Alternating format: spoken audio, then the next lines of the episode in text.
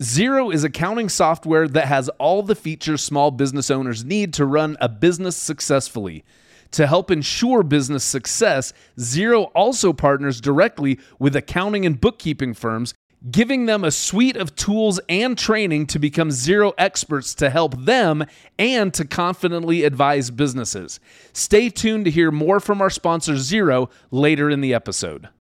If you'd like to earn CPE credit for listening to this episode, visit earmarkcpe.com. Download the app, take a short quiz, and get your CPE certificate. Continuing education has never been so easy. And now, on to the episode.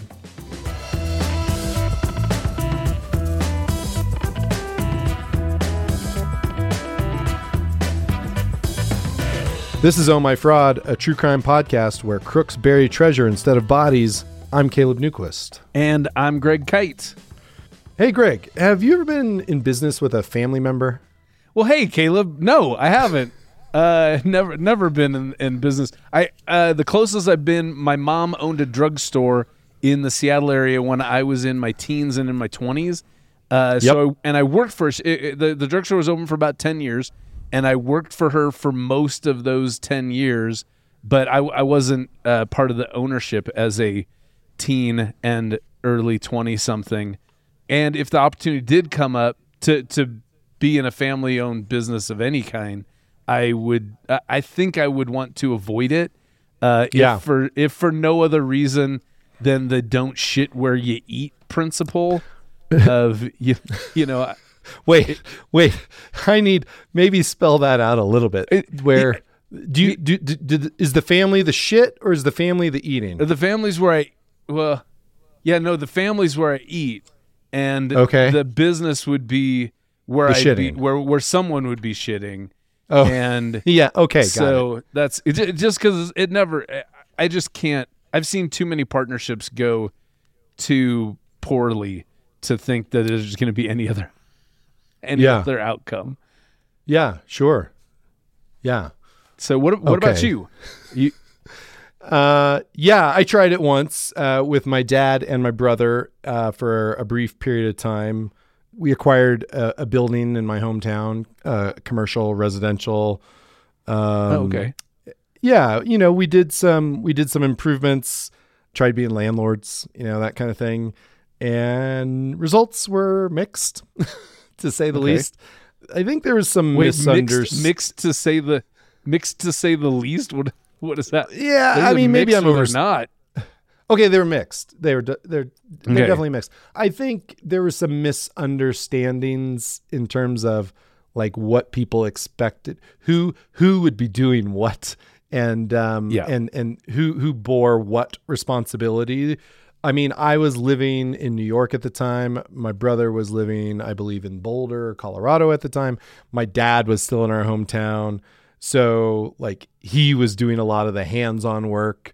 My brother and Yeah. I, you know, we, the three of us would talk about stuff.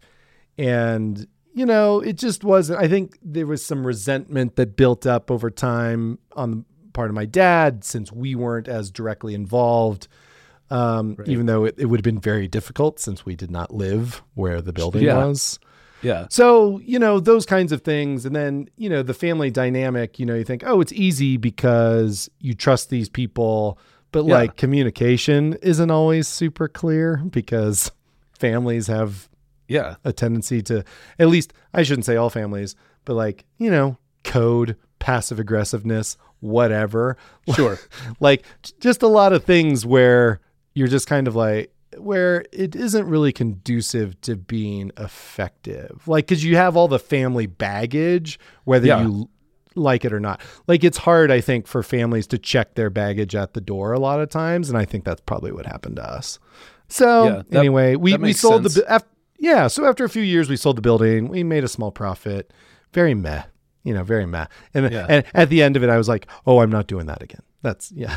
I tried that. Right. Not gonna not gonna do Right. that again but uh, I'd have to say, uh, Yeah. the fact that you could say that you all made a small profit, you know, might not have been worth what you put into it, but that's I think that's a win for based on what you described that yeah that you guys didn't lose your shirts on it so We did not. pretty big win. And and I get it that I think another thing with family businesses too is you kind of go, "Hey, we're all family. We'll figure it out as we go."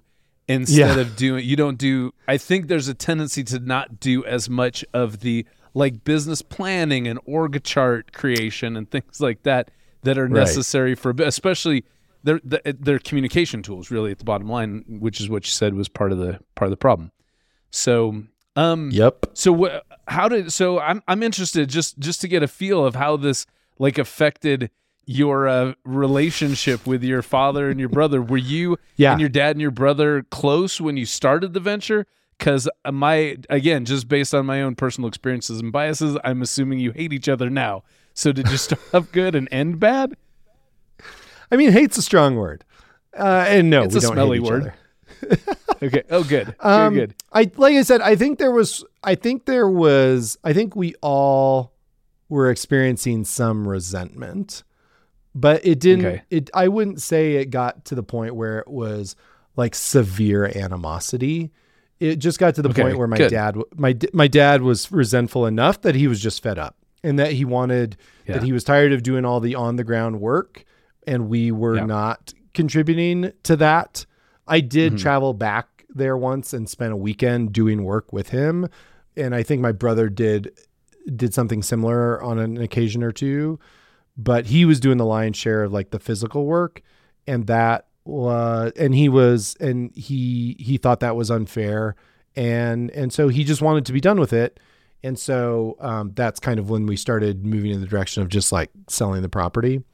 Um, Yeah. So there was not like when it was done, I think my dad was relieved. So then he didn't have to resent us anymore. Okay, gotcha. I I also Yeah. have a theory about business in general that, uh, like for Oh? instance, I'm I am doing uh, so my my another one of my side hustles is my comedy church, uh, comedy show, and me Yeah. and the co-host and our musical director, we're all we're all a third, a third, a third partners in this in this thing, and I've told them that we will all be doing an equal amount of work once all three of us at the same time feels like we're doing most of the work. So once everybody Yes. feels like they're doing most of the work, that's when everybody's doing the exact same amount of work.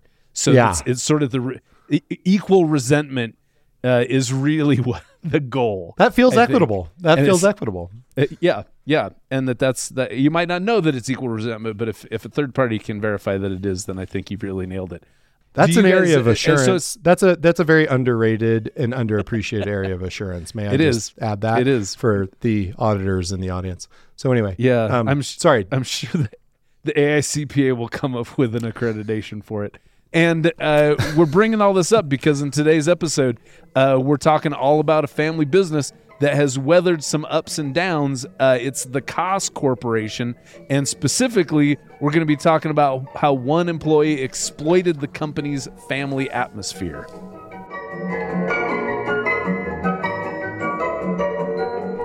In 1958, John C. Koss was running a Milwaukee based company he founded that rented TVs to hospitals. Uh, that same year, he and his friend, an engineer named Martin Lang, developed a portable stereo phonograph player, a quote unquote private listening station, is what they called it.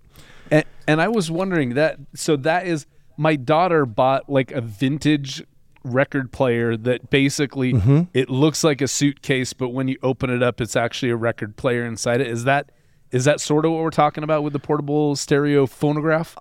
I think so. The big feature, though, that made this thing, the Koss version of this, such a hit at the time was what they called a privacy switch that allowed listeners to hear the music by plugging into stereo phones. So I don't know if your daughter's vintage equipment has that kind of mechanism on it, but that's the thing that made the Koss, this Koss version, so kind of pioneering and kind of groundbreaking. Gotcha. Yeah, that makes sense. Do you know, do you know if it has this thing?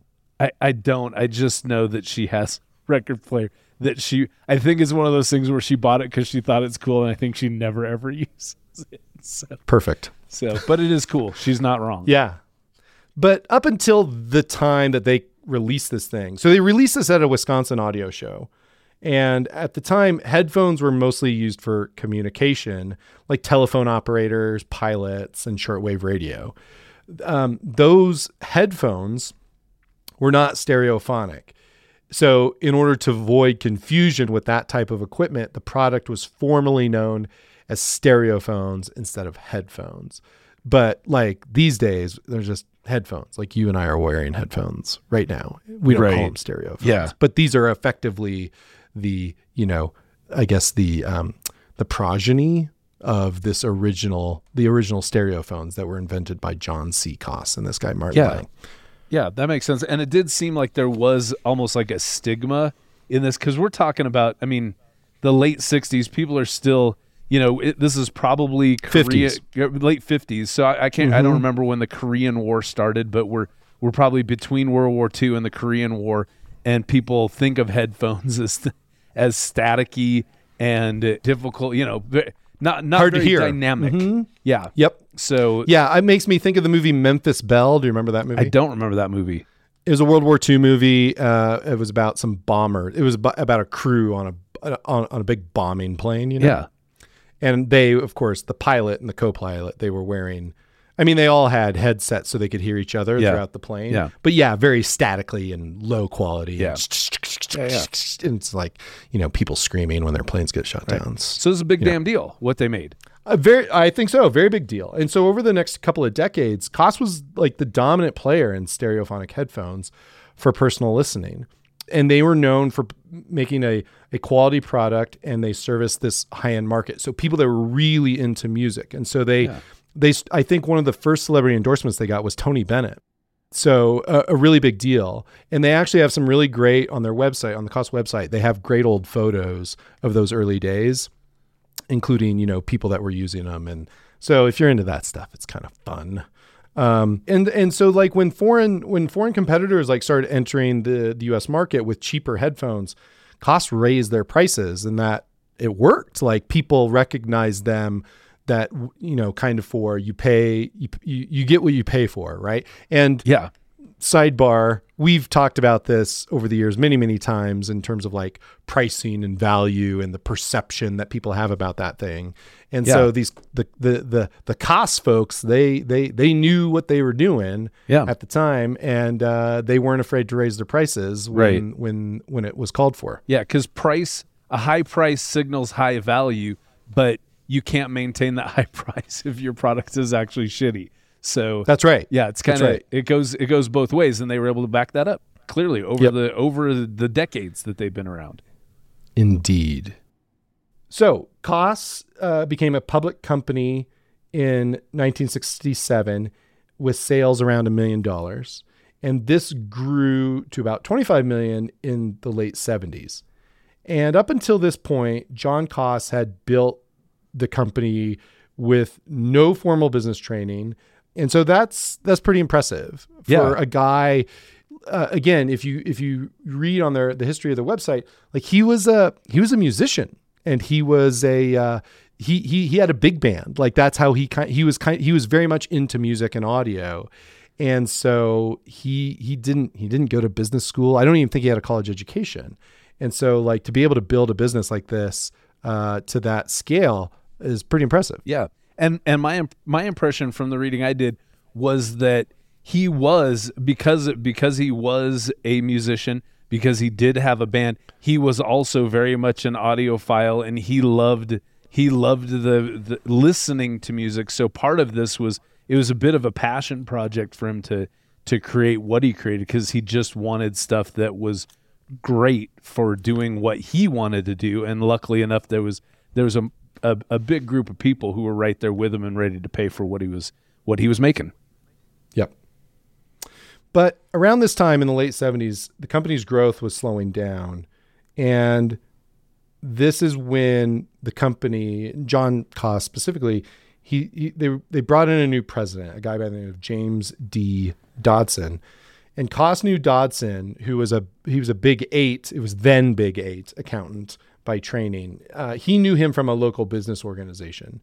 And Dodson had experience running divisions at a couple of big companies. And John Koss liked his ideas about repositioning Koss, uh, the company. And he thought his experience as a manager would help expand and grow the business into new markets. And he also thought that he would be a great mentor for his two sons, John Koss Jr. and Michael Koss, who are now part of the business. So Dodson took the role of president and chief operating officer in 1979, and he signed a five five year contract. And almost immediately, he started building out more sophisticated systems and processes to accommodate the company's move into some new products. Uh, these changes had other impacts on the business too. Koss was very much losing the family feel that John Koss had always kind of instilled throughout the company. Dodson's style was very top down, and he was just not as visible, I think, to the rank and file employees of the company. Right. And and I think my and again from the reading I did, it sounded like John Koss was he was uh, ambivalent about that. Where on the one hand Yep. he said, "Yeah, this is not the way that I would do it," and there was some complaints from some very you know loyal people within Koss. So yeah, so on the one hand he was going, "Yeah, this isn't the way I do it," but he had he had kind of I mean, if I don't know if you'd call it an inferiority complex, but a little bit of that where he was like, "going, this guy has been trained. He went to yeah." A lot of people who haven't who- are great business people who don't have the formal education when they compare themselves to people with a formal education, they love to cut their own legs out from underneath them and go, I don't know what I'm talking about. This guy's Right. the guy who knows it. So let him do it. So he he was and he was very much that. Where he's like, This isn't my way. This is his way and he knows the right way to do it. So we're gonna we're gonna stay the course and and keep going with Dodson. Yeah, very much so. Under Koss, the company ran very lean. They almost had no debt. But with Dodson, things were different. He opened unsecured lines of credit to help finance part of the expansion. And as consumer electronics tastes started to change in the early 1980s, the new products from Koss failed to deliver. Most notably, in the research that we did, uh, the Koss Music Box was the big it was competing with the at the time the Sony Walkman, which I don't know, Greg. I'm sure you had a Walkman. I had a Walkman. I, did, not have a Walkman. I did not have a Koss Music Box. Neither did I. I didn't even know of a Koss music box. I looked up a picture of a Koss music box and it looks ridiculous. It It is. They are out there. Like you can. They're very vintage Koss Yeah. music boxes. You can buy them on eBay. Yeah, and- Um, and the ones I the ones I saw did- were not. I mean, when I think of a Walkman, I think of one that plays cassette tapes. The the Koss Yep. music boxes were just radios. So just, Oh, just okay. portable radios. Okay. I did not pick up on that. That's so that's good- what I that's what I saw. I, there may be later models that did come out with cassette players as well, but the ones I saw were just AM FM radio with headphones and batteries. Gotcha. So, you know, with the kind of the failure of the Koss Music Box, by the end of 1984, uh, Dodson's contract was ended, or uh, had ended. His contract ended, and Koss was headed for bankruptcy. This episode of Oh My Fraud is sponsored by Xero. If you love listening to this podcast, you have learned that systems and processes could have prevented many of the frauds we've discussed. Having an accounting system like Xero can help a business create the processes it needs so that it can avoid becoming a future Oh My Fraud episode. Xero lets you set up multiple users, each with their own login and password, so you can accurately assign the proper access to each user. When it comes to accounts payable, Xero pushes all bills through a built in approval process. Xero's expense management tools ensure that employees only get reimbursed for approved expenses. And because Xero connects directly to banks, you can reconcile and match transactions daily to ensure that any money coming and leaving the bank accounts is what you expected. To become a Xero partner and gain access to free tools, benefits, and rewards for your practice, head over to ohmyfraud.promo slash zero. That's ohmyfraud.promo forward slash X-E-R-O.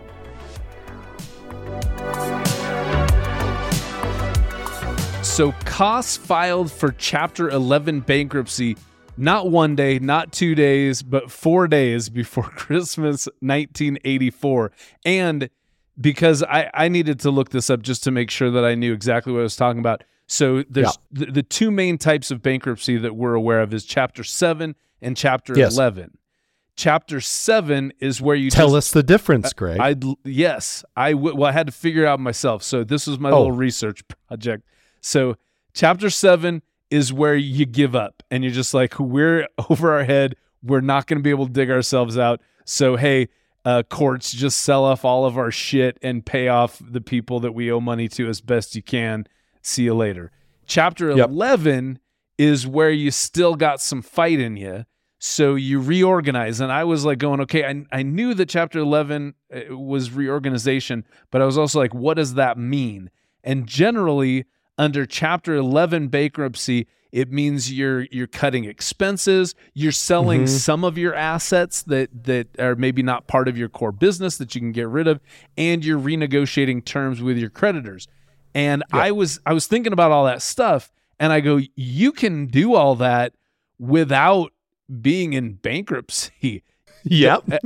But but my understanding with chapter 11 is that like you can go to your bank and go hey we need to renegotiate these terms and they can go Yep. yeah no uh Yeah, they don't have to. yeah but then when you have a chapter 11 bankruptcy you go in and go hey we cha- filed for chapter 11 bankruptcy so maybe you're going to want to renegotiate our terms now and and they Yeah. they do or they're more likely. Yeah, because correct me if I'm wrong because you did the research into this bit, but bankruptcy is overseen by a court. Like Yes. bankruptcy court is its own thing. Yep. It isn't like it isn't like law and order kind of court. Like bankruptcy court is its own special little place where people go in there and they kind of battle it out where you go in there and you say, "Hey, uh, sorry, we all we owe all this money, but we think we can figure it out." And their creditors are like, "Bullshit! Sell all your stuff and Yeah. give us what you owe us." And the judge is like, "Hmm, "Let me just let me be the one who decides, Yeah. right?" Yeah. But but the judges are pretty tough. Like they they kind of if the the judges mediate, essentially they adjudicate, right? Yeah. They adjudicate how the the bankruptcy should proceed so Yes. that the creditors get something and the the petitioner still has a chance to to actually reorganize and, and emerge from bankruptcy.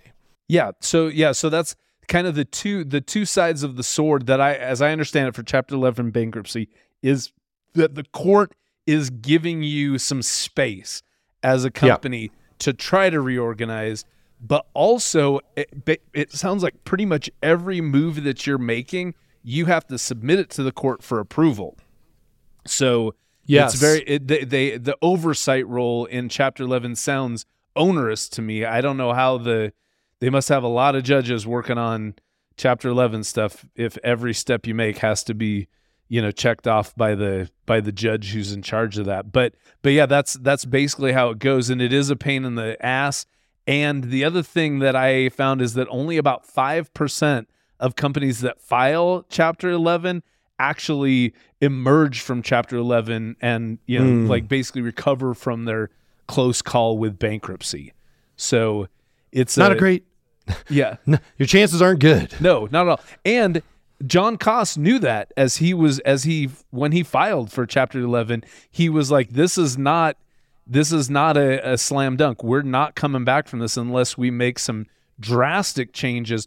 And he did some drastic changes in the midst of that bankruptcy. He he and his wife sold their their you know sounds like Yep. mansion uh, if not a mansion, just a very beautiful large house that they had, and they moved into an apartment. So that that shows. I feel like if anything, that shows the entrepreneurial spirit, and that shows the response, the personal responsibility that he took. That I, I think all business business owners should take. Where it's like I'm not. I'm not messing around with this. I'm taking this very seriously. So we are moving into a, a it said like a, a little apartment that overlooked a freeway from like a home that overlooked a river.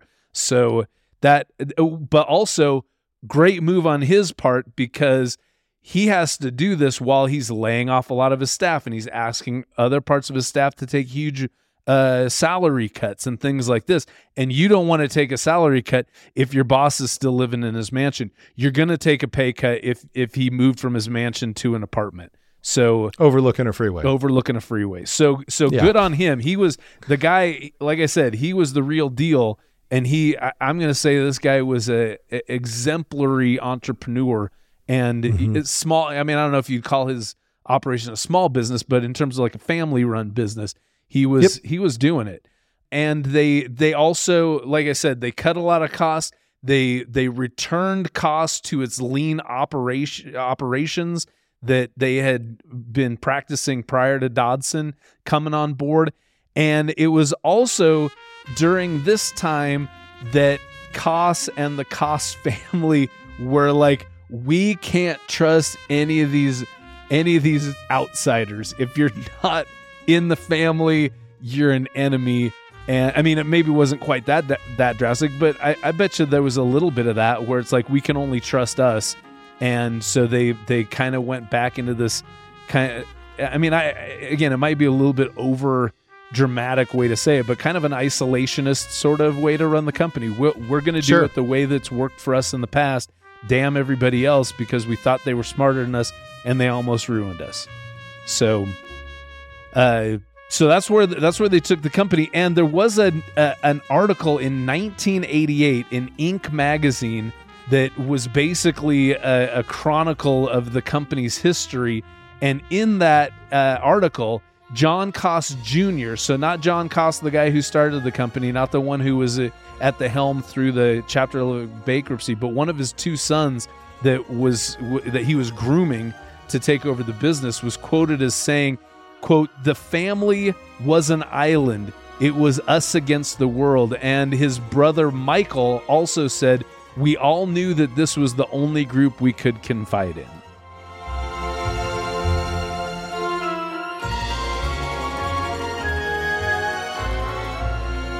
On December 17th, 1985, Koss Corporation defied the odds and emerged from bankruptcy, three days short of a year from the original filing. The company bounced back, and by 1987, it was on solid footing again. From that same Inc. article, Michael Koss, uh, in regard, it, it- he was speaking about Dodson, the guy that kind of like steered, you know, steered the family company wrong. Yeah. And the thing that Michael Koss said that he learned from that guy was, quote, what not to do. People were so scared to make mistakes and so tired of filling out forms. It was boring and demeaning. I know now what it takes to make this a bigger company. It takes a handful of dedicated people.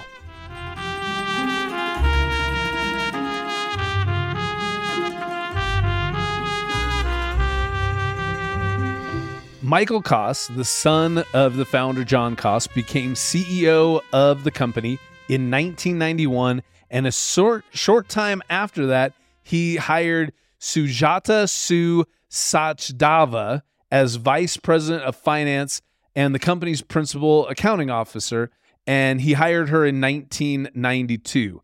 This was a big move, and she quickly became indispensable to Koss and basically was considered part of the family.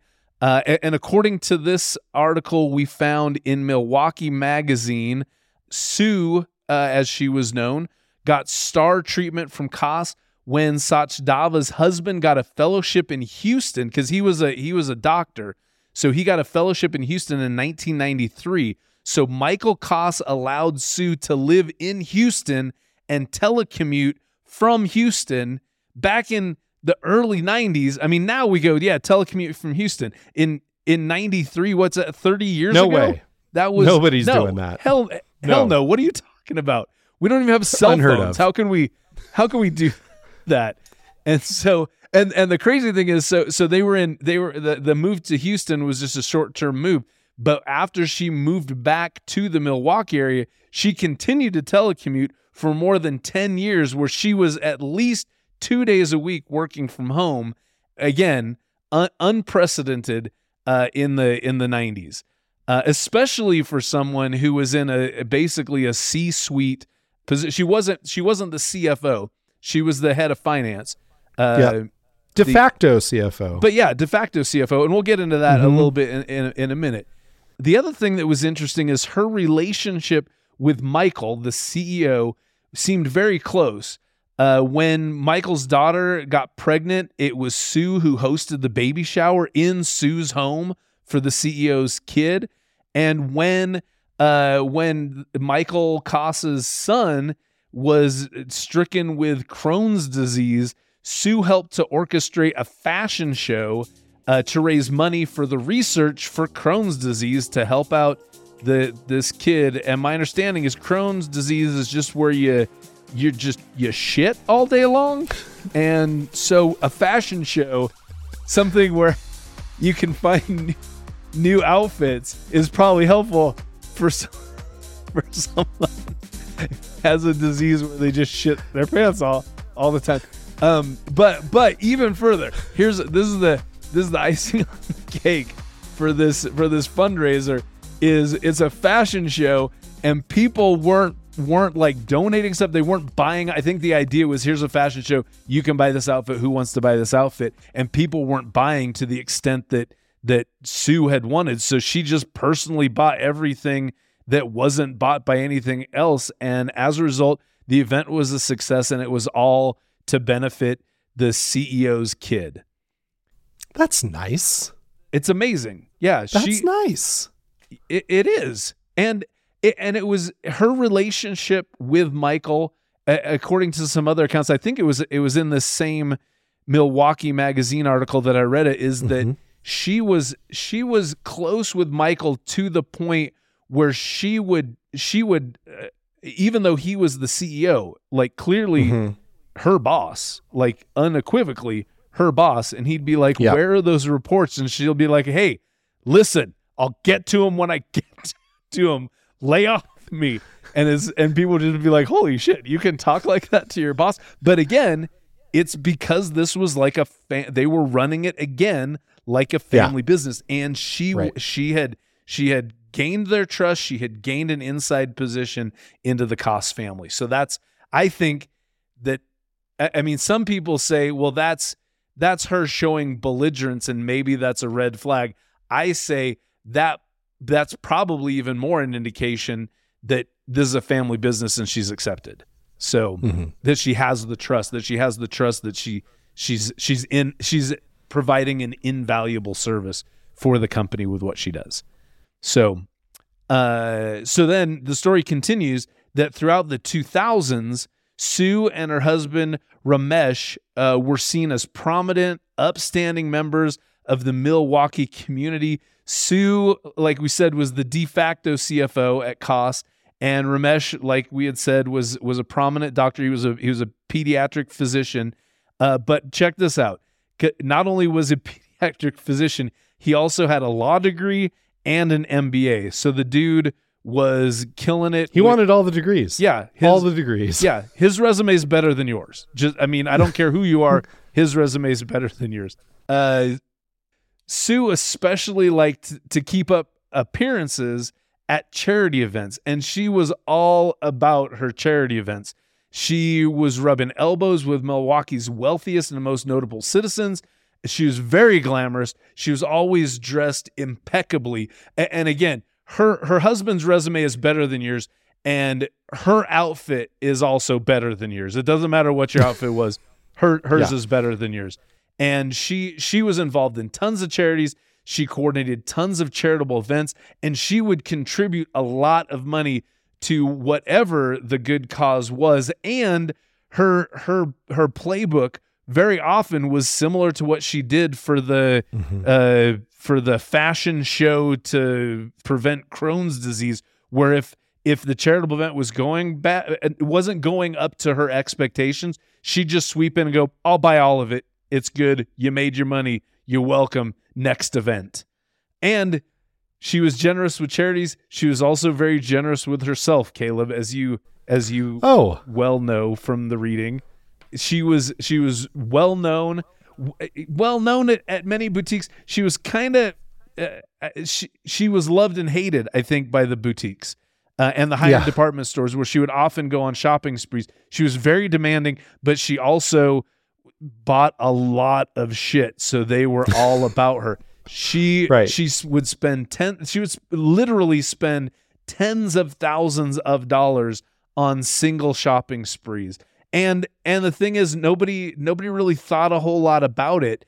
Uh, it, like it, it didn't seem out of character or out of line, or that she was spending more than it, no nobody was like going how how the hell does this woman have all this money? Because I don't know, Caleb, did I mention her husband was a doctor with a law degree and an MBA? So yes, yeah, you they- mentioned that. they were a high and she and she again w- held a very high position at a very prominent company in Milwaukee. In and Milwaukee, so yeah. Mhm. according to her, she, when people were like, "Gosh, how much money do you guys make?" She's like, "Between the two of us, we make two and a half million dollars a year." And she also said that they were both from very wealthy Indian families. Sue even told one story of how Ramesh's father was so powerful that he arranged for them to spend their honeymoon night at the Taj Mahal. And Sue would boast that they didn't even let Princess Diana into the Taj Mahal because apparently India is not so cool with their former colonizers hanging out at their national treasures. Uh, That's under. I mean, fair, yeah, yeah. right? Yeah, and to Fair. think about it, I mean, even the Queen of England had to let Princess Diana in, but not the Indian government with the Taj Mahal. So, uh, so that's that's a pretty big damn deal. Uh, Pretty deep, pretty big deal. yeah, Very impressive. Very impressive Very- story. very impressive. And again, if you've got if you've got family that's able to let you spend your honeymoon at the Taj Mahal, they're like, "Oh yeah, of course you're going to buy one of every pair of shoes at our store without trying them on, just making sure we put them in your size and send them to your house." Which is exactly what she would do. And it was very clearly conspicuous spending. People it, it didn't go unnoticed that she got the, the how much she was spending and these elaborate shopping sprees. And in many cases, the retail salespeople would tell stories of Sue's just erratic purchases where she would just buy things that didn't match and and like I said, where she'd just say, I want one of every pairs of shoes. And then the crazy thing was she didn't want them to be delivered to her house. They just she'd be Mhm. like, I want to buy one of every pair. Just hang on to it till I come and get them. And she just wouldn't go and pick them up. So the store had to like put a sold tag on all these boxes of shoes and just keep it in their stock room more or less indefinitely. And in in one account, there was a owner of a furrier that noted that Sue had far more furs than anyone could possibly wear. I think, uh, Caleb, what I was trying to do like some mental math of how many furs she had. Wasn't it like Yep. 80 something furs? It was a lot of furs. It was it, was was, a lot of fur for like every. It was a lot of. I think maybe close to one fur for every day of winter. Yeah, yeah. Every cold day. I mean, it's Milwaukee, so it's It gets pretty damn cold. cold.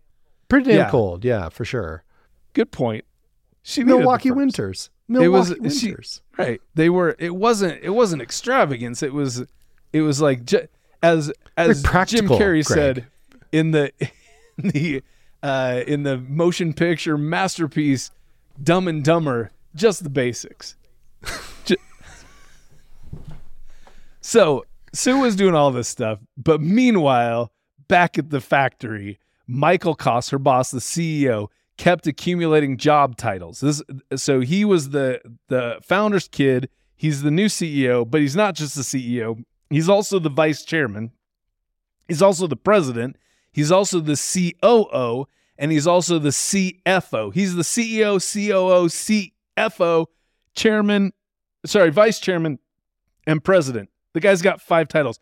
That's why it was very clear eh, that that Sue was the de facto CFO because nobody can do all those jobs. And also, Michael Koss, like his dad, was not formally trained in business. He what he anthropology was that his degree? Correctamundo. Yeah, so that's usually not, uh, you know, maybe you got an anthropology degree and then got your MBA after that, but not Michael Koss. He's just anthropology, uh, and that's the end of that story. Yeah. Yeah. So, uh, but he, but like I said, he was holding five different positions. His brother John, John Jun, John Koss Jr. and his brother-in-law Michael Moore, not the movie director, they also held leadership roles in the Koss uh, company. And given the family's earlier experience with guiding the company through bankruptcy, it, this this really just plays into that same thing we talked about of we're only we're going to do this ourselves and we're not going to trust the outsiders. We trust each other and that's it. They wanted a tightly controlled company and they had a tightly controlled company. But Caleb, Koss was still a public company, which means as a public company, as we know that there's lots and lots of rules that apply, lots and lots of red tape that public companies have to cut through and abide by. And uh, our story has now progressed into the 2000s. And as many of our listeners know, the Sarbanes Oxley Act was passed in 2002. So those rules applied to Koss since they were a public company. But the other thing to keep in mind is that Koss was still a pretty small public company. They had less than fifty yep. million dollars in annual revenue. And so because of that, they didn't have to they didn't have to worry about some of the more onerous aspects of the Sarbanes Oxley Act. Specifically, their auditor did not have to audit or issue an audit opinion about Koss's internal controls over financial reporting, which was a big damn deal and a huge part of the Sarbanes Oxley Act. But again, right. they kind of fell underneath the threshold and didn't have to have those, that aspect of their company audited. This episode of Oh My Fraud is sponsored by Rubook Creative. Many of the frauds we talk about on this show usually have some kind of creative accounting involved. But if you want to see truly creative accounting in a non fraudulent way, you need to check out Rubook Creative.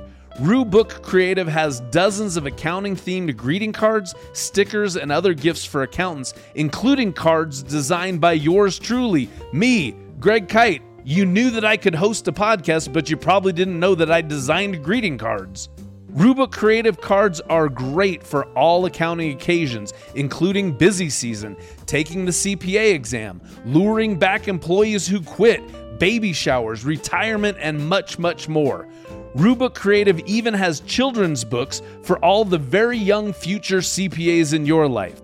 If you want to delight all your accounting friends on their next card worthy occasion and get 10% off your orders by using promo code OMY at checkout, head on over to ohmyfraud.promo slash rubook. That's ohmyfraud.promo forward slash R U B O O K. In late 2009, American Express contacted the Koss Corporation to inform them that large amounts were being paid from one of their bank accounts to a personal credit card account. What? The account holder? Who? Sujata Sachdeva. You gotta be fucking kidding me. The downfall was swift. Sue was immediately fired, and Koss notified all the relevant stakeholders immediately. In early 2010, when the FBI announced an indictment charging Sue with six counts of wire fraud, the details showed six transactions from September, October, and December 2009 that totaled nearly $3 million. Wow. The indictment further alleged that Sachdeva directed funds from one Koss account in Chicago to another in Milwaukee, where she funded numerous cashier's checks, cashier's checks that she used to pay for personal expenses. Sue also issued numerous checks to Petty Cash, which she had subordinates submit at Koss's Milwaukee Bank account to obtain cash, and she converted travelers' checks issued by Koss for her own personal use. All told, the indictment alleged that Sue had embezzled more than $31 million. She was able to conceal her fraud by making fraudulent entries in Koss's books and directing two of her subordinates, Julie Mulvaney and Tracy Malone, to also make fraudulent entries and disguise them as legitimate transactions, but also to conceal them from Koss management and the company's auditor, Grant Thornton. Sue revealed later that it was Grant Thornton whom she feared would discover her. Quote, every time they walked in, I'd say, This is it. They're going to catch me. Sue Sue was interesting because a lot of the mindset I that I hear from her upon getting caught, it sounds a lot like Nathan Muller in the ING case that we did, where they were just like, "Yeah, this is this is stupid, and I am ab- I'm hundred percent gonna get caught. It's just a matter of time." So that's a really weird. It, it's a, it's an interesting theme that we're starting to see with some of these embezzlement cases. Indeed. The indictment also include a forfeiture notice for many of Sue's possessions, including her house, her Mercedes, clothing, jewelry, art, both at her home, at her office, and in storage at several boutiques, among countless other items. If you want an exhaustive detail, please go into the show notes and read all you like because Right. there's a lot. And it's fun. It is pretty fun. It's pretty fun. The Yeah. Milwaukee Magazine article reported that the FBI would later remove, quote, 461 boxes of shoes, 65 racks of clothing, and at least 50 plastic storage containers, statues, paintings, Waterford crystal, Louis Vuitton and Kenyan luggage, crystal vases, chandeliers, glassware, and 71 furs. 71. I'm Ah, glad we got to the bottom of that. There we go. So short of short of an entire winter's worth of furs. Um, right. All that stuff that I just itemized, that came from one storage unit. right and it's it's one of the things that was crazy about what they were taking from sue was that so much especially when we're talking about the clothing so many of the so much of the clothing still had the tags on it she hadn't I, I mean obviously the stuff that they got from the boutiques that's what we were talking about where she would buy it and just say hey i'll come get it later and then she just never mm-hmm. came and got it. So obviously that stuff hadn't been worn but even a lot of the stuff that made it to her home had never been worn. She was just buying stuff to buy it and, and yeah again very conspicuous consumption is what we're looking at here. Yeah, and if you read, if you read the reporting around this, it, it was became it was it was clear that she was hiding a lot of this stuff from Ramesh, her husband. yeah yeah and so she would, if she was getting stuff delivered to the house, she would go through all the stuff, and she would uh, either you know um, send it off, or she would put it away, or and she would have somebody break down all the boxes for her, and it would all be gone in time, so that by the time he got home, he was he, he had no idea what was going on, and so it was it was also it was it was it was it was conspicuous, but it was also kind of furtive, at least in the context Okay. of her family life, her personal yeah life. yeah yeah yeah she definitely they and and one of the did you read the the article where it, it went into some depths just about how she and her husband for years were living in different bedrooms and different floors of their house and Yeah. that it, it was pretty clear that this was not a, a real close uh relationship that they had and that there was a lot of fighting that happened about her shopping patterns. And and again i I mean i think part of it was for her to conceal her embezzlement but also part of it to avoid a fight that yeah she she tried to not have any of the stuff delivered when he was home. And and I my understanding too is that's why she would ask so many of the stores to hang on to it for because she she was afraid that it'd get delivered at an inopportune time for her to uh, maintain her appearances When reporters started looking into the story, it became evident fairly quickly that management oversight at Koss was virtually non existent. As we alluded to earlier, Michael Koss had lots of job titles. How many, Greg? five it was five Five, five very important job titles, right? yep And so you wouldn't be crazy to think that that's kind of crazy. yeah According to a Securities and Exchange Commission complaint against both Koss Corporation and Michael Koss, part of the company's internal control policies required Michael Koss to quote approve invoices of five thousand dollars or more for point uh, for payment. This, as we've noted, did not prevent Sue from making extremely large payments on her American Express card or issuing cashier's checks that she could then spend however she liked.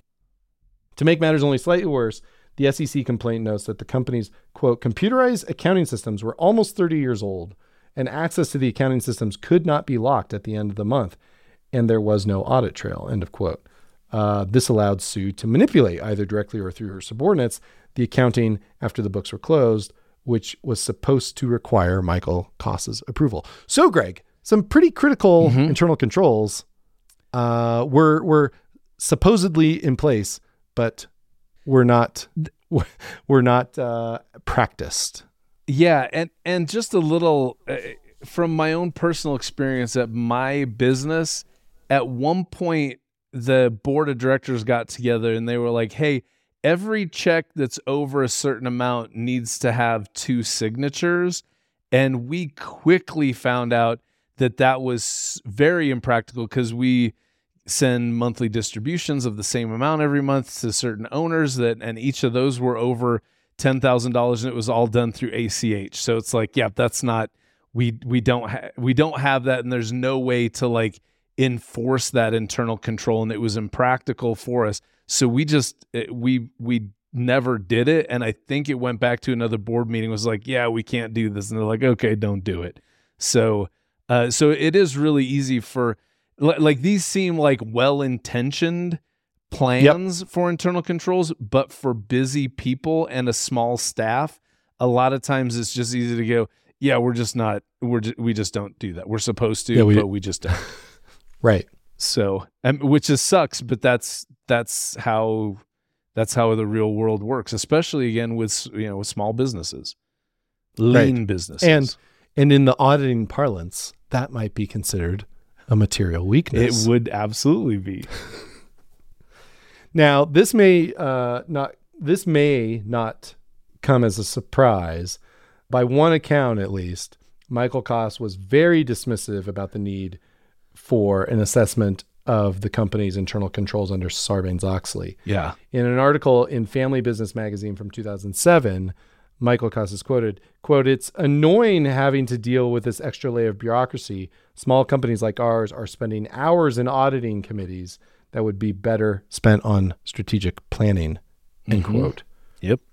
For what it's worth, there was some debate about whether being a public company was in the company's best interests. So remember we said Koss went public in, you know, the late 60s but it didn't really go public in a typical IPO, it, you know, in the typical way, which is through an IPO. Koss had acquired a failing company around that time in the 60s, and it ran it as a separate entity for about a year before it merged it into uh, the company. And when that happened, it took over the company's listing and it changed its trading name, and that's how the company went public. So they kind of like kind of fell bass backwards into it, which yeah. is kind of weird. Well, uh, it, but it is, but it's. I mean, isn't that exactly what a SPAC is now? It's uh, that feel. It sounded very when I was reading that. It's like it sounded kind of very SPAC esque, right? Yes. But it, I want to say it was a SPAC before they came up with the term SPAC, and it was a reverse merger before they came up with the term reverse merger. Right. But right. it was still something that you could do and that they did, and and in this case, it doesn't seem nefarious. It just seems like right like you said, as a practice, it seemed it seemed practical probably at yeah, the time. They probably they probably even, acqu- I bet you they acquired that other company for good reasons and not yeah. just to be listed on the stock exchange. And then after they were like, oh, we can do this. Well, let's just do that. Yeah, and then they did it. Yeah, yeah. Michael Koss, so Michael Koss didn't, you know, think being public was all it was cracked up to be. Whereas his dad, John, had more mixed feelings. Like John Koss in that article, he was, he kind of said, you know, that he, you know, it, it, it allowed him to raise money when they needed to, and it, it instilled some corporate discipline into the business. Because remember, you know, John John Koss, the founder, nor his son, none of these, they none of them went to business school. They they yeah. really did just kind of like figure this out as they went along, and so you know, if if if you if you're if you've been doing this business for a long time, at that point it'd been it hadn't been quite 10 years, I suppose, when they went public. But he probably thought, oh, the rules that they have here about board members or whatever other governance rules they had in place, they thought, oh, we're not doing any of this stuff. Maybe we should be doing some of that stuff. Yeah. So like you you can kind of like see both sides of it, I suppose. Eh, like if you put yourself in their shoes, right? Like this family business, they want to run it close you can see why there would be kind of mixed feelings about it. Ab- absolutely. And I, I think that even plays into what we were talking about before about sort of the inferiority complex, where it's like, it's like we don't have official training, but the big boys do it this way. So we're going to do it that way too. And, yeah. and we're, we're kind of forced to do it that way. And that feels right. So I, yeah. I absolutely understand where, where the founder was coming in, but I also get where the, where the next generation was like, yeah, we don't really need this stuff. It's a little bit bureaucratic and a little bit of, uh, you know, a make work sort of feel to it. So Right. I, I get both sides of that argument. So ultimately, you know, you got the your small Koss is a small public company, and they had they had the ability to opt out of more the these more stringent requirements under Sarbanes Oxley, and that's what they did.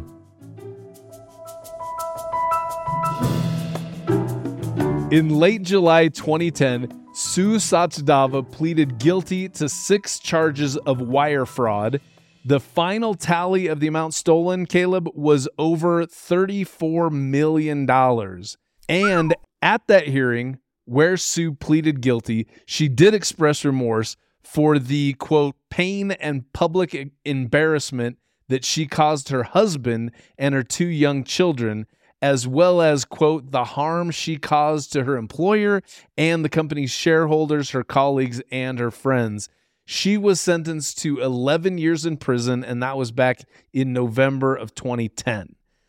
And in, in addition to the criminal charges, in this case, the SEC filed civil charges against Sue and Julie Mulvaney, one of her henchmen, uh, and that happened in August of 2010.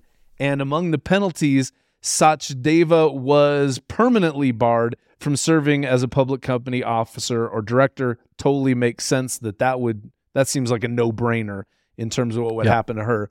The SEC also filed civil charges against Michael Koss and against the Koss Corporation in October of 2011 for preparing materially inaccurate financial statements and having a lack of adequate internal controls, uh, which, Caleb, if I'm thinking about that right, that actually also is a ramification of the Sarbanes Oxley Act because the mm-hmm. the CEO has to certify the financial statements, even if he didn't prepare them. He's got to Yep. sign his name saying, "Yep, these are good."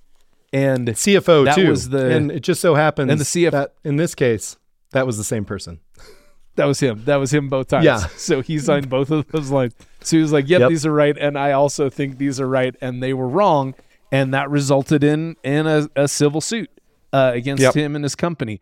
And and obviously, even though it wasn't required that their internal controls were that they expressed an audit opinion on the internal controls, that still was something that they were required to keep up, even though they weren't being audited.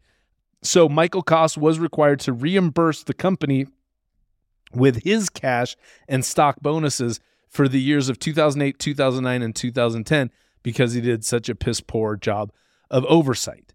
and uh, Koss also, in addition to all that stuff, they settled a class action lawsuit with their investors and they had to pay out uh, a million bucks on that ca- class action lawsuit. But here's the here's the other side of that coin is that Koss wasn't the only they didn't do all the screwing. They also got screwed. so Koss Koss also they got sued by these people, but then they in turn sued who, of course, their auditor, Grant Thornton. Yes. Uh, they sued him for negligence and they won and they received $8.5 million from Grant Thornton. Now, keep in mind, Technically, technically a settlement. I don't think they went to court actually. Oh yeah, it, yeah, it was a settlement. Yep, good point. Um, but also keep in mind that uh, Sue had stolen thirty-four million dollars from him. So eight and a half does. I mean, it it's it makes more than a dent in it, but it still doesn't come anywhere near making them whole. Uh, they also uh, sued American Express for not because, and if you remember, American Express was the ones who notified him that said, "Hey, uh, by the way, you might want to know we're seeing some weird transactions here." So they sued American Express for not telling them about the weird transaction sooner, and and they they also uh, received three million dollars from that legal action that they took against American Express.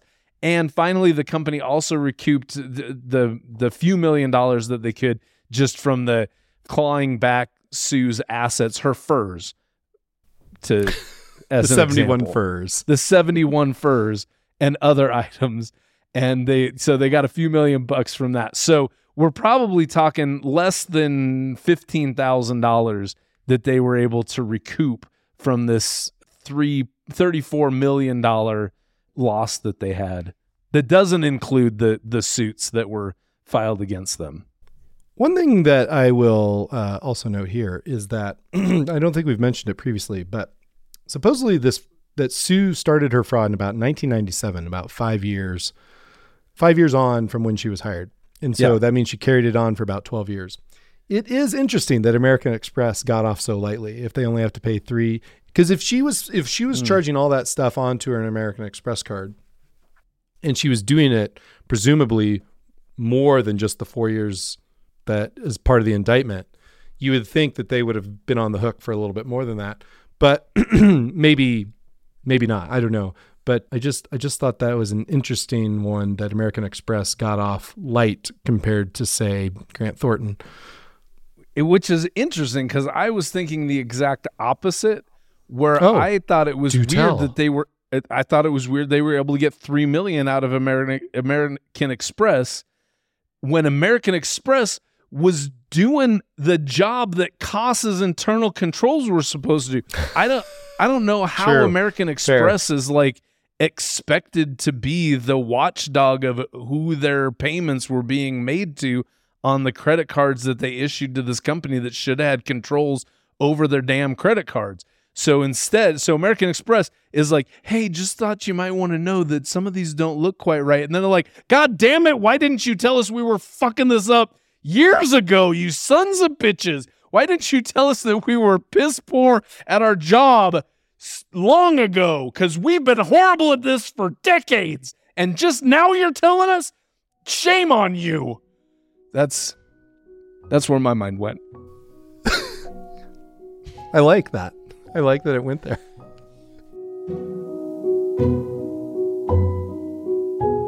It's been it's been a little while since this all went down and Koss Corporation has more or less recovered.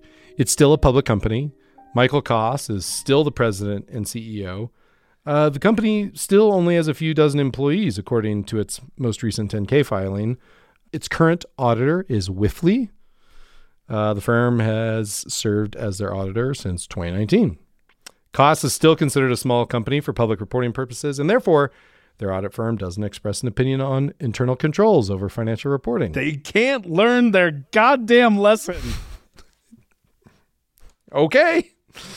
Uh, Sue was released from prison in 2017 after serving about six years of her sentence. According to a, a report in the Milwaukee Journal Sentinel, she was able to reduce her sentence 15% through good behavior and also 25% for helping authorities in the prosecution of two people who stole jewelry that she had purchased with stolen Koss funds. And here's a fun little coda, postscript, whatever. Hey, yeah. In January 2021, Koss got swept up in some of this meme stock mania that was going on. Uh huh. It was one of the many companies whose stock was bid up by retail investors. You know, the, so kind of like Robinhood and GameStop. GameStop, yep, that kind Yeah, of stuff. yeah. SE filings, SEC filings reported that the executives and directors of the company sold 40 million in stock, which uh, at the time was more than the company's total value at the end of 2020. Gotcha. So they, so they, yeah. So when we're talking ups and downs, they had a couple of downs, but this was just a random bit of dumb luck that, Just uh, a little, little bit of a yeah, yeah, a little bit of a bump. So yeah. good. John Good- C. good? J- Yeah. I don't know. What? it's good to be lucky. Yeah, you know. it is. Good point. Yeah. John C. Koss, the founder of Koss, died in late 2021 at the age of 91. Way to, way to bring it down at the end, Yeah. Caleb. It's a nice, it's a nice segue out.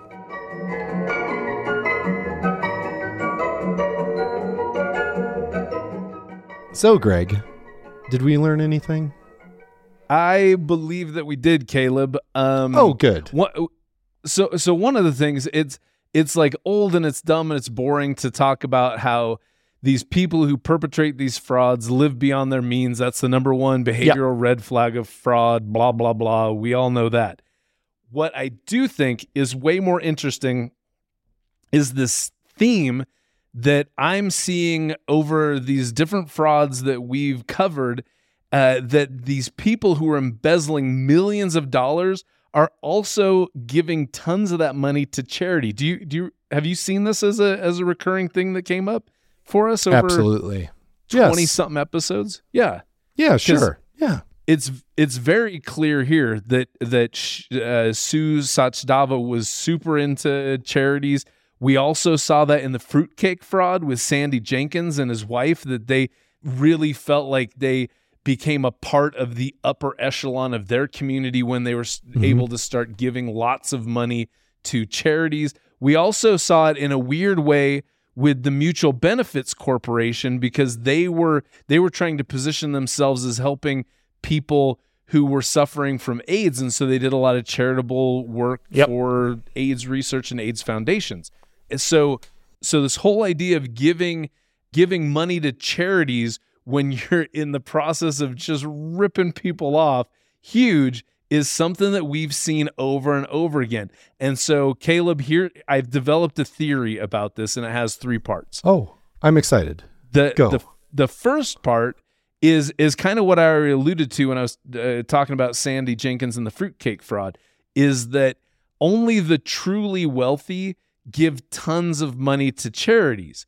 So these people who are stealing Tax all this money, ta- tax breaks for your for your uh, your money laundering. Yeah, that's yeah. You don't have to launder as hard, but but no, I, it's not so much the tax breaks. It's that these people who are stealing all this money, they want to be seen as truly wealthy, and so because of that, they start hanging out with truly wealthy people and in truly wealthy circles of people, and so they want to fit in and they want to play this part of the life that they've dreamed of. So they look around and go what do all these other people do? Oh they give to charities and they drink they drink champagne and wear ball gowns at these fancy charity events and give tons of money and everybody oohs and ahs at them. We're going to do that too.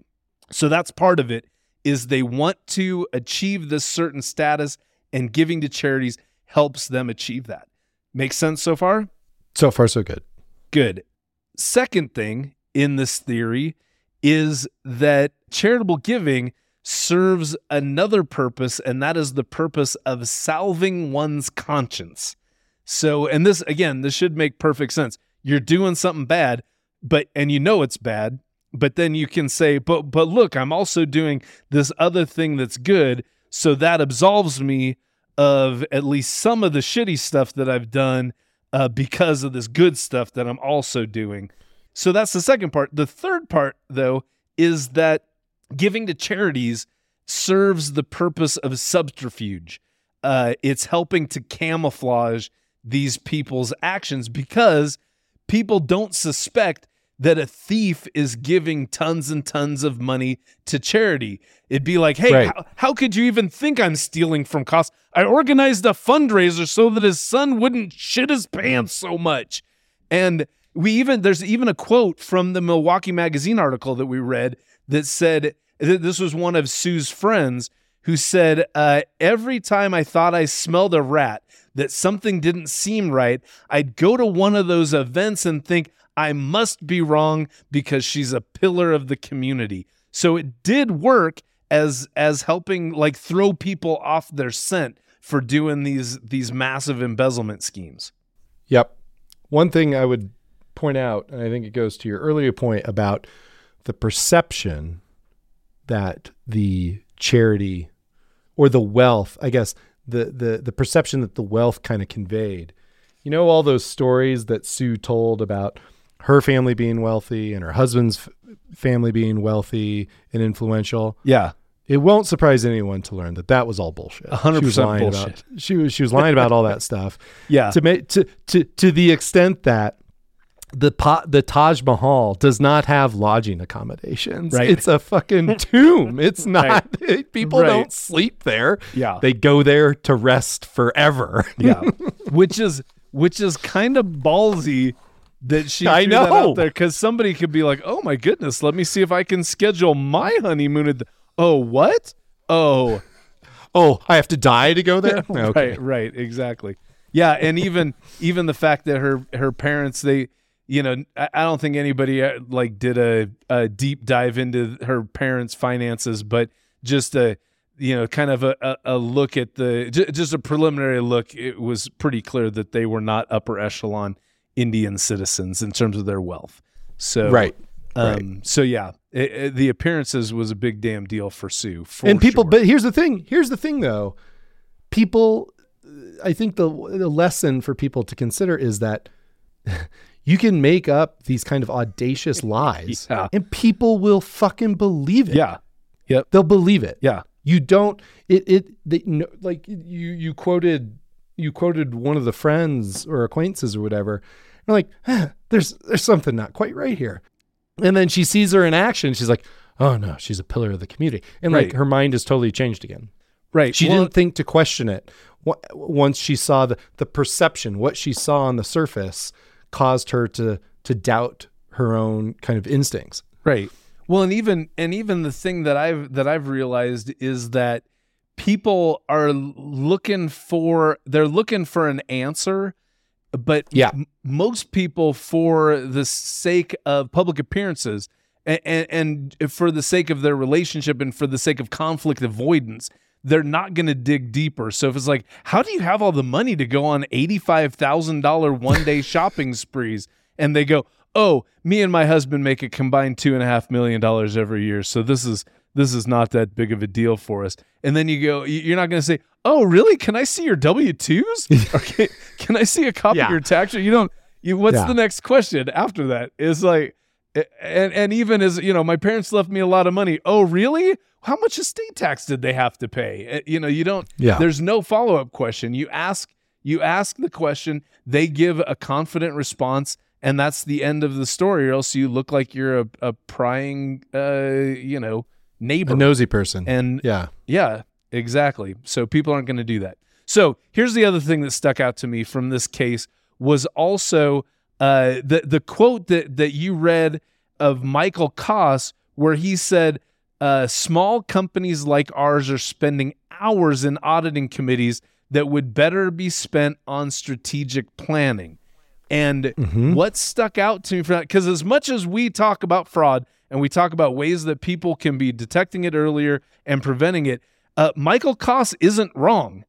It, it- Right. because he, he- he's right. Uh, uh, all that stuff, auditing is non-value added. Internal auditing is non-value added. All this stuff that's uh, all of the uh, red tape, all of the bureaucracy that's imposed on people through uh, different laws and things of this nature. It's all non value added activities. Nobody's ever gotten a loan from the bank with a business proposal that just said, our mission is to not let anybody ever steal from us. That's not that's not a business model. And Right. if we look at Koss, their strategy was good enough that it saved them from a $34 million embezzlement. It also helped them pull themselves out of Chapter 11 bankruptcy. They had strategy, and strat- these other things came along and they knocked them down. But it was the strategy, it was their business acumen, it was their the, it- was their core of vision, values, and mission that brought them through. And that so so I'm gonna say that even though this entire podcast is about fraud, it's not it's not the be all end all of business. It's funny that that's actually, I mean, I, because I agree with you, right? You hear about it all the time, even like uh, Elizabeth Holmes, right? With Theranos. Like there's Yeah. all these wealthy investors that put money with her, you know, like whoever, like they put a million, a hundred million dollars with Theranos and it turns out to be complete, a complete fabrication, right? Com- Yeah. A complete Yeah. fraud. But to these investors, they would be seen as, they would have been seen as fools had they not got in on it. And the hundred million Right. is just gone. You know, they, they, they invest that mm-hmm. kind of, they, they lose that kind of money all the time investing in businesses. But because this was a fraud, like to them, mm-hmm. the the bigger mistake would to have not taken the chance on it. And oh, this Right. just turned out to be a fraud. No big deal. It failed. Other businesses fail. This just so happened to fail because of fraud. Right. And they write it off and they move on. Yeah. Right. And and that's why I I mean we we sort of stumbled onto the the title of this episode uh just because we thought it was it was funny, but it's it's oddly apropos for what we're talking about right here, the the costs of doing business. The the ACFE, their presumption based on their research and what they see is that the average business loses 5% of its revenue to fraud. And that's that's well known and and well diffused information. And so being being defrauded is really just part of being in business. As a matter of fact, I know that there's certain co- certain retail companies that every in their budget they budget for shoplifting. So it's the same. Yep. It's the same kind of thing where you, when you go into business, you got to go. Hey, there's a risk of us being defrauded. We need to make sure that this business kicks ass, so that even if that does happen to us, we can we we will we will live on it. Now, am I saying so? Therefore, ditch all internal controls, ditch all auditing because you really your strategy is going to no. Of course, I'm not saying that at all. But what I'm saying is that there definitely has to be a balance where you're not just spending all day making sure nobody's stealing money from you. At some point there's a cost benefit where you have to say, "Okay, we're going to we're to we're to spend our time on this strategy and we've got to trust some people with our finances and that's going to put it at us uh, us at risk. There's no company that's completely immune from fraud, so have a good have a damn good strategy." And that's that that's that's what I say and prove me wrong that strategy isn't more important than fraud prevention. I can't. Okay. Good. Good. I didn't yeah. think so. I mean, oh, yeah. oh, did you want debate? I don't know. I don't. I, no. I think I probably. No. Yeah. I, I. I. I pretty much agree with you. I mean, I, I wish I could prove you wrong, but I, but just judging by what we see in the marketplace right now, in the way companies, you know, like I said, the Theranos seems like a good example, and I think there's other examples where you look your your job is to take a risk in in investing in these businesses, and if you miss those opportunities, you're in more trouble because what if it what if it goes to the moon and you make a, a jillion dollars? Yeah, right. But if you take a risk on it, if you take a hundred million dollar risk on it, it turns out to be a fraud, and you don't get a single dollar back. It's like, well, businesses fail all the time. This one just so happened to fail to fraud, fail because of fraud. Right. And, and I think it's interesting. One. I think it's interesting in this case in particular is that Koss had to go into Chapter 11 bankruptcy from poor management. right. He didn't have to go into Chapter 11 bankruptcy from the $34 million fraud that was right. perpetrated against them. So again, I think that just backs up my my theory that strategy is just way more important than pro- than fraud prevention. But again, you gotta you gotta make sure you know there's uh what, what ideally, do they say? Ideally, uh, you don't let ideally you don't let people steal from you. Yeah, and moderation in all things. Make sure you make sure you have you know strategy and and fraud prevention uh, yeah. involved in your business. So, Greg, my um, the thing that I'm thinking about and wondering about after this about uh, about this story is the family business.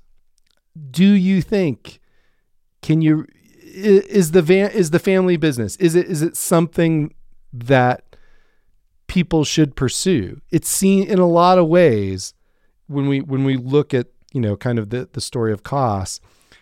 They you know the something that they went through in the 1980s had a big impact on what happened to them in some in some following decades and and you know not a great outcome to have 34 million dollars taken from you right but but they they were they they they were just doing what they thought was right the right way to run that business now i guess my question is are they right or are they wrong and I mean, are family businesses just too risky because of kind of the isolationist or kind of the kind of inward looking kind of nature of how a lot of those businesses are run? I'm just wondering if what you think about that.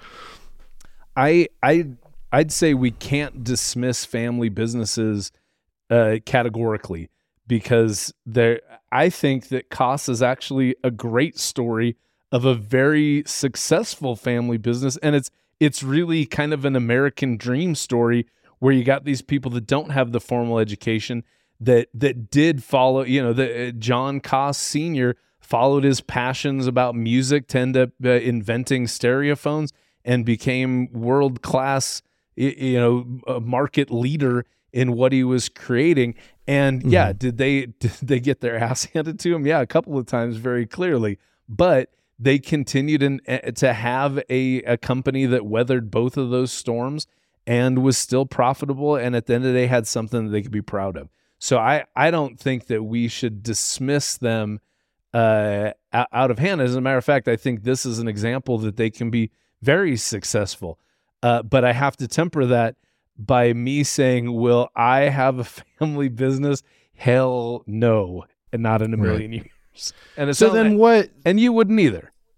No, I, I, I already tried. That's not right. That's not happening again. Yep. So, what is the lesson you think? So, if there's people out there listening who either advise family businesses or are part of a family business, so then what's the lesson to take away from this particular story? You think? Uh, I I think the the lesson is absolutely know your limitations, because they Michael Koss uh, should not have been the CFO of this company with mm-hmm. no formal background in accounting. If you're, I don't know how that's even possible that your CFO. It it seems like the Sarbanes Oxley Act maybe had a major flaw in that they didn't require a CFO well, I an accounting background.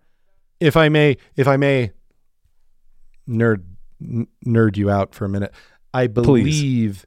The the credit or the the the credential requirement for CFOs that came later. So I think okay. Michael Koss was probably CFO before because I think Sarbanes Oxley actually says something about that. I yeah, I thought again, it did too. The audience, the audience will keep us honest.